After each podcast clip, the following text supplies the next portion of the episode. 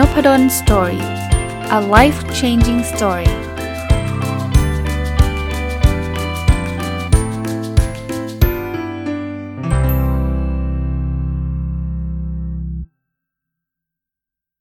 สวัสดีครับ ยินดีต้อนรับเข้าสู่นพดล Story Podcast นะครับ แล้วก็เช้าวันเสาร์นะ ถ้าฟังตรงวันก็ยินดีต้อนรับเข้าสู่รายการผู้ประกอบการวันหยุดหรือ Weekend Entrepreneur นะครับ เสาร์นี้ก็คงยังอยู่กับหนังสือเล่มนี้นะ ต้องเรียกว่าผมรีวิวหนังสือเล่มนี้ไปแล้วทั้งเล่ม แต่ว่า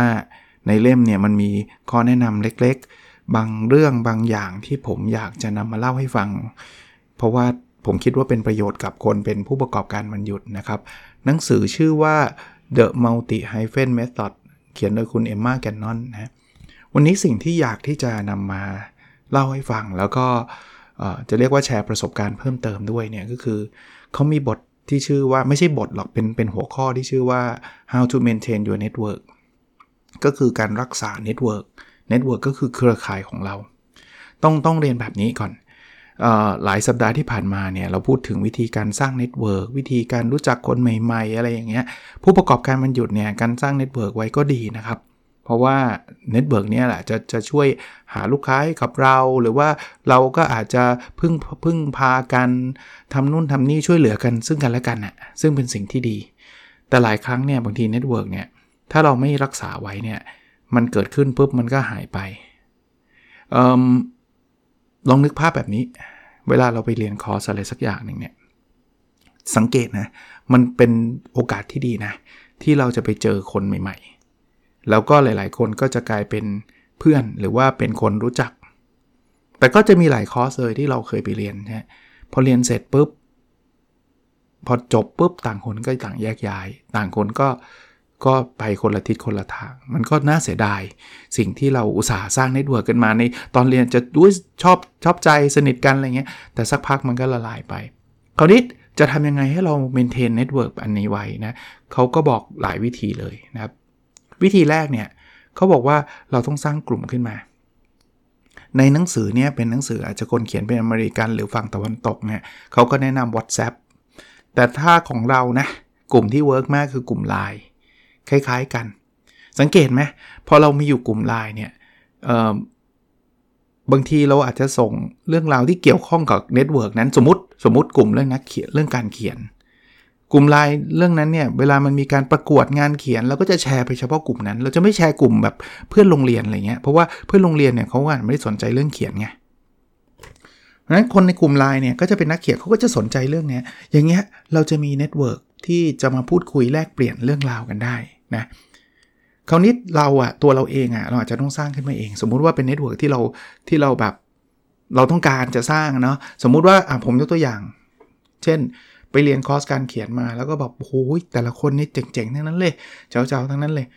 ถ้าถ้าเราเงียบๆกันไปนะ เดี๋ยวพอจบปุ๊บมันก็แยกย้ายละต่างคนต่างไปแล้วไม่เจอกันละแต่เราบอกว่าเอ้ย ผมตั้งกลุ่มไลน์ให้ แล้วมีอะไรเนี่ย ถ้าใครเขาไม่สะดวกเข้าก็ไม่เป็นไร แสดงว่าเขามีความเป็นส่วนตัวสูงเขาไม่เอาไม่อยากอยู่ก็จบไปไม่เป็นไร แต่ก็หลายคนเขาอาจจะอยากอยู่ไงก็เอาไว้พูดคุยกันหลังจากนี้ เราอาจจะไม่ได้มาเจอกันบ่อยๆ ก็ได้ แต่ว่าการมีกลุ่มไลน์หรือกลุ่มอื่นก็ได้นะ แต่ว่าตอนนี้ผมคิดว่าเเครื่องมือที่เราใช้นิยมใช้มากที่สุดในการพูดคุยแบบชิดแชทชิดแชทก็คือพูดคุยกันเนี้ยคือกลุ่มไลน์ Facebook กลุ่มก็ได้ แต่ว่าไม่ค่อยฮิตเท่าไหร่ไม่ค่อยฮิตเท่าไหร่อันนี้จะเริ่ม maintain ละเริ่มเริ่มมีคนอยู่ใน circle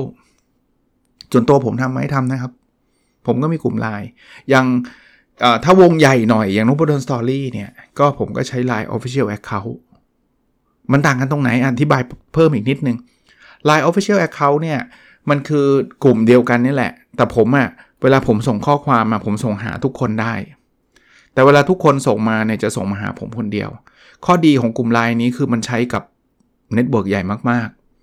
ๆ ถ้าถ้าเกิดมันเป็นกลุ่มไลน์ปกติเนี่ย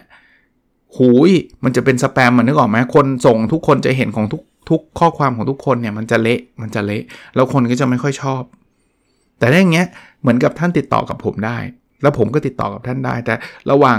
สมาชิกกันเองอาจจะไม่ได้ แต่มันมันเหมาะกับกลุ่มไลน์เป็นแบบหลายพันเป็นหมื่นอะไอ้อย่างเงี้ยได้ แต่ถ้าเกิดเราแบบอุ้ยไม่เอาหรอกอาจารย์มันเยอะไป ผมอยากจะมีกลุ่มแบบ 30 คนที่เรียนคอร์สเดียวกัน อันนั้นเป็นกลุ่มรายปกติที่ท่านทำกันอยู่เนี่ย ทำได้เลยนะครับทำได้เลยนะอะอันที่ 2 มีกลุ่มแล้วยังไง มีกลุ่มแล้วเราต้องกระตุ้นให้เขาคุยกันหน่อย ถ้าเราเป็นเจ้าของกลุ่มเนี่ยเราอาจจะต้องโยนคำถามเข้าไป เช่นเช่นคำถามไม่รับควรเป็น Open e n นะ Open End คือคำถามปลายเปิด เช่นสมมติเรื่องเขียนเนี่ยเราอาจจะถามว่าใครอ่านหนังสือเรื่องผู้ประกอบการมันหยุดแล้วหรือยังดีไหมอย่างเงี้ยคนก็จะเข้ามาแชร์กันใช่ป่ะอย่างเงี้ย แต่อย่าไปถาม yes no นะ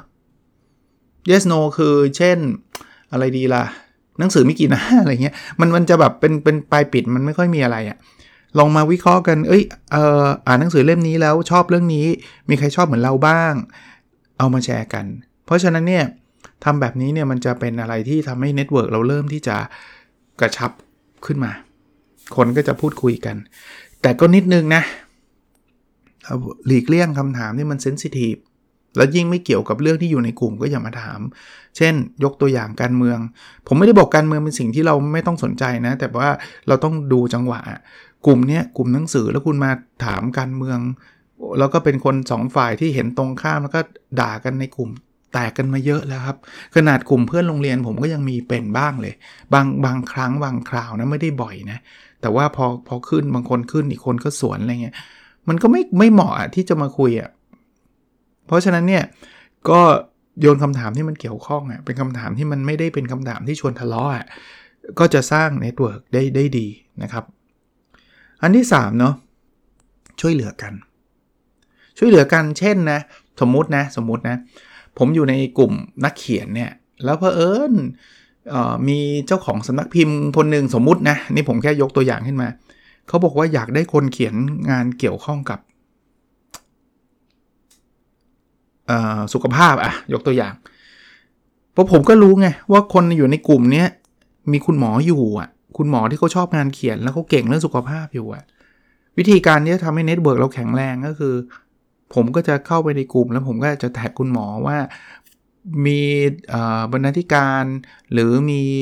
เจ้าของสำนักพิมพ์แห่งหนึ่งเนี่ยเขาอยากสนใจอยากที่จะหาคนเขียนเรื่องเกี่ยวกับสุขภาพ คุณหมอสนใจไหมครับ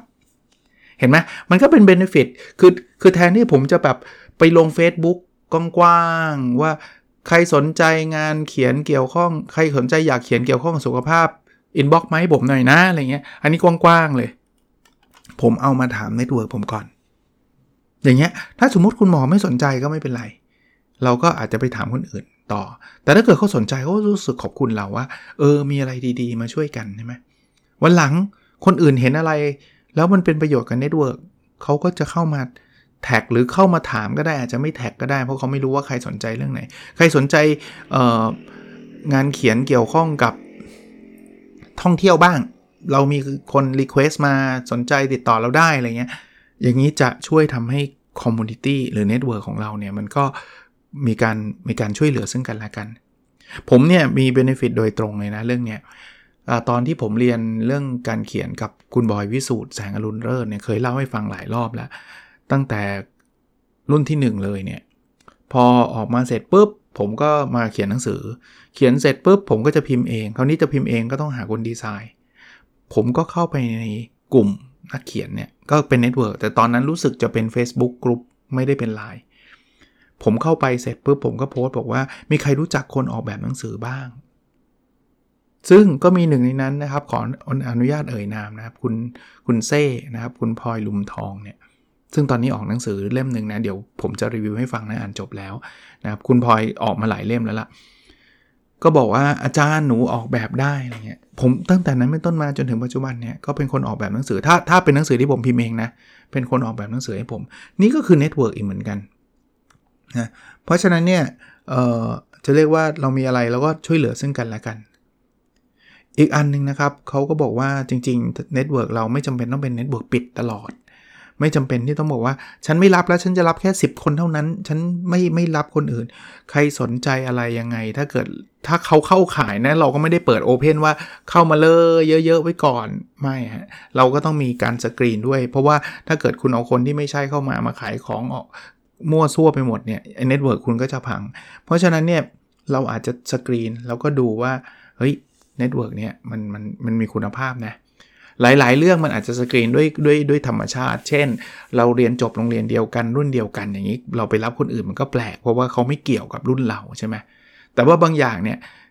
ผมอย่างอย่างกลุ่มบุ๊กคอยบุ๊กคลับเนี่ยผมก็ไม่ได้ปิดว่าผมจะรับแค่นี้ใครสนใจก็ทยอยเข้ามาทยอยเข้ามา แต่เราก็ต้องคัดเลือกว่าเฮ้ยมันก็มีบางคนเข้ามาโฆษณาแหลกลานก็ต้องเอาออกไป เพราะว่าเขาเขาไม่ได้ทำตามกฎระเบียบของกลุ่มนะครับ อย่างนี้ network เราก็จะเป็นประโยชน์มากขึ้น มันก็จะมีคนคนเข้ามาเยอะขึ้น แต่เป็นคนที่มีคุณภาพนะครับ ยิ่งเยอะแล้วยิ่งมีคุณภาพก็ยิ่งดีนะคราวนี้อีกอันนึงเนี่ยเราสามารถที่จะทำได้ก็คือการสร้างอีเวนต์การสร้างอีเวนต์เนี่ยก็คือการอาจจะเจอกันพูดคุยกัน อย่างกลุ่ม Bookoins book club ของผมอันไหนๆพูดละ ประชาสัมพันธ์ก็ได้ ใครสนใจนะ B O O K O I N S ไม่มีตัว C นะ search ใน Facebook กลุ่มอันนี้อันนี้ไม่ได้มีไลน์แต่ว่าเป็น Facebook กลุ่มผมก็จะก่อนโควิดแต่หลังโควิดนี่สารภาพเรายังไม่มีเวลาทำก่อนโควิดเนี่ยจัดทุกเดือนเลย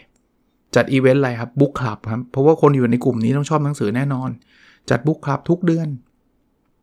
มาเจอกันบางบางครั้งฮิตมากก็มา 30-40 คนต้องปิดอะต้องปิดเพราะว่ามันจะใหญ่ไป บางครั้งไม่ได้ฮิต เพราะว่าไม่รู้อะธีมของหนังสืออาจจะไม่โดนใจก็อาจจะเหลือ 10 คนก็มีน้อยกว่านั้นก็มี แต่ว่าสุดท้ายเนี่ยพอการเจอกันแบบนี้มันก็ยิ่งทำให้ community ของเรานะ network ของเรามันยิ่งเข้มเข้มแข็งแข็งแรงคราวนี้บางคนบอกโหอาจารย์ลำบาก เพราะว่าบางคนอยู่ต่างจังหวัดเขาจะมากรุงเทพมาเจอลำบากออนไลน์เลยครับ ผมเคยจัดนะ book club เป็น online version ก็มีฮะจัดผ่านซูมเนี่ย คุณใช้แพลตฟอร์มอะไรล่ะ Google Meet อะไรก็ได้นะจัดได้ เพราะฉะนั้นเดี๋ยวนี้มันมันเปิดเปิดกว้างแล้ว หรือมันไม่จำเป็นจะต้องมาพูดคุยแบบนั้นก็ได้นะ อาจจะมี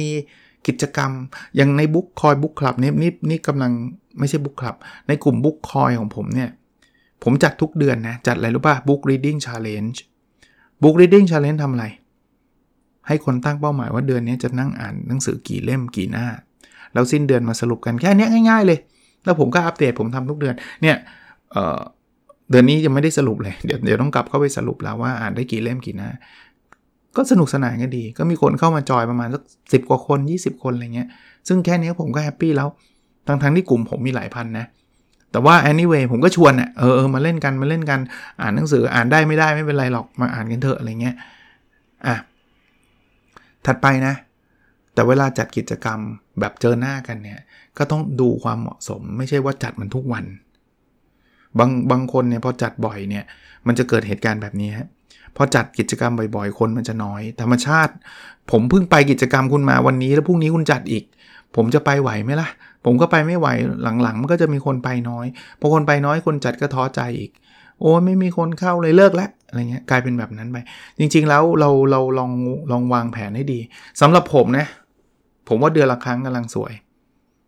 ซึ่งตอนนี้สารภาพไม่ได้ทำเนื่องจากเหตุผลเหตุผลด้วยภารกิจส่วนตัวที่โฟกัสอยู่นั่นแหละนะแต่ว่าถ้าใครที่จะจะเมนเทนเรื่องนี้ในผู้ประกอบการมันหยุดเนี่ยคุณทำได้นะครับ คุณคุณจัดงานพวกนี้อีเวนต์พวกนี้สมมติเรื่องถ่ายรูปเนี่ยเดี๋ยวจะมองเป็นเรื่องหนังสืออย่างเดียว ถ่ายรูปเนี่ยจัดทริปไปถ่ายรูปด้วยกันอย่างเงี้ยทำทำได้นะฮะเผลอๆเป็นแหล่งรายได้เป็นผู้ประกอบการมันหยุดด้วยเอาจัดทริปแล้วก็คุณก็ arrange ให้หมด แล้วก็คิดว่าต่อละหัวเท่าไหร่ก็ว่ากันไปฮะคุณก็จะบวกกำไรของคุณไปนิดหน่อยก็ได้ฮะให้มันให้มันอยู่รอดอะไม่ใช่ว่าคุณต้องออกตังเองหมดไม่ใช่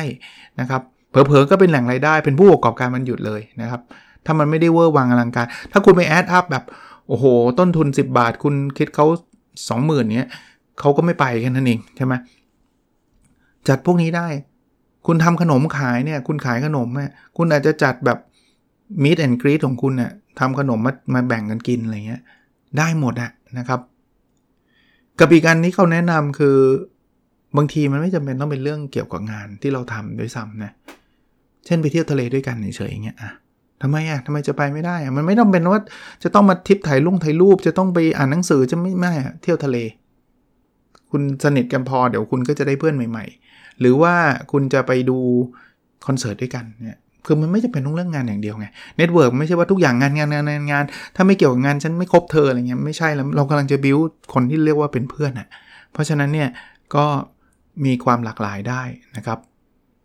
อีกเรื่องนะฮะคือในการเจอกันเนี่ย คือคุณต้องดูเวลาดูสถานที่ให้มันเหมาะสมนะเขายกตัวอย่างเช่น คุณแบบเขาบอกเรามาเจอกันตอนเที่ยงเนี่ยนะแล้วตอนเที่ยงที่แบบว่าทุกคนเร่งรีบกันไปหมดเลยแล้วก็ไปในที่ที่แบบว่าประมาณว่า โอ้โห ร้อนมาก เสียงดัง อย่างนี้มัน network ไม่ไหวอะนะคุณก็เลือกเวลา ผมผมจะไม่จัดวันปกตินะ ถ้าผมจัดอีเวนต์นะ ผมจัดวันอาทิตย์ ผมจะไม่จัดวันที่เป็นวัน weekday เพราะว่า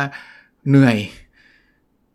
ทุกคนแบบทำงานกันมาเต็มที่ แล้วก็คนอยู่ต่างจังหวัดก็มาลำบากอย่างเงี้ยก็จะเหนื่อยนะผมจะจัดอาทิตย์เช้านี้ผมไม่ได้บอกว่าต้องอาทิตย์เช้านะแล้วแต่นะถ้าเป็นออนไลน์ก็แล้วแต่ว่าเวลาไหนน่าจะเหมาะอะไรเงี้ยแต่แต่แต่เอาแบบชิวๆง่าย ๆ แล้วได้เวลาพูดคุยกันเยอะเรื่องสถานที่ก็เหมือนกันถ้าไม่ใช่ออนไลน์เนี่ย ผมแนะนำไปเซอร์เวยดูสักนิดนึง อย่างผมจัดเนี่ยผมก็ไปจัดร้านกาแฟที่เพลิน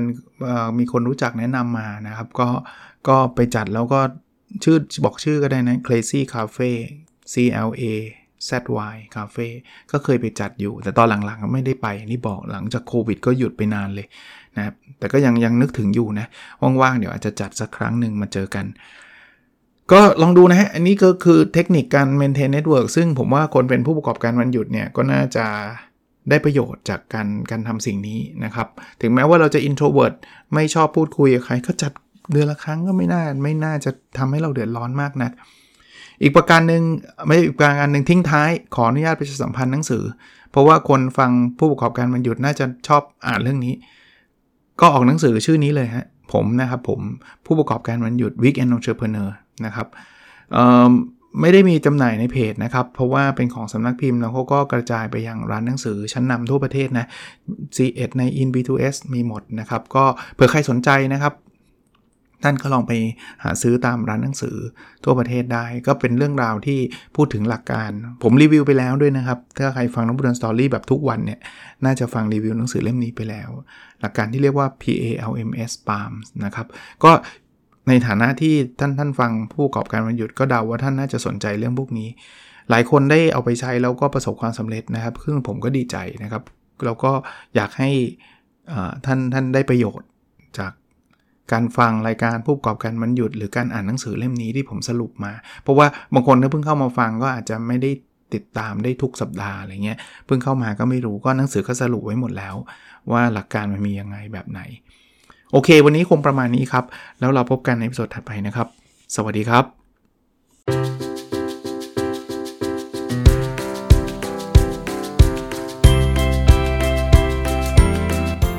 n o p a d o n Story a life changing story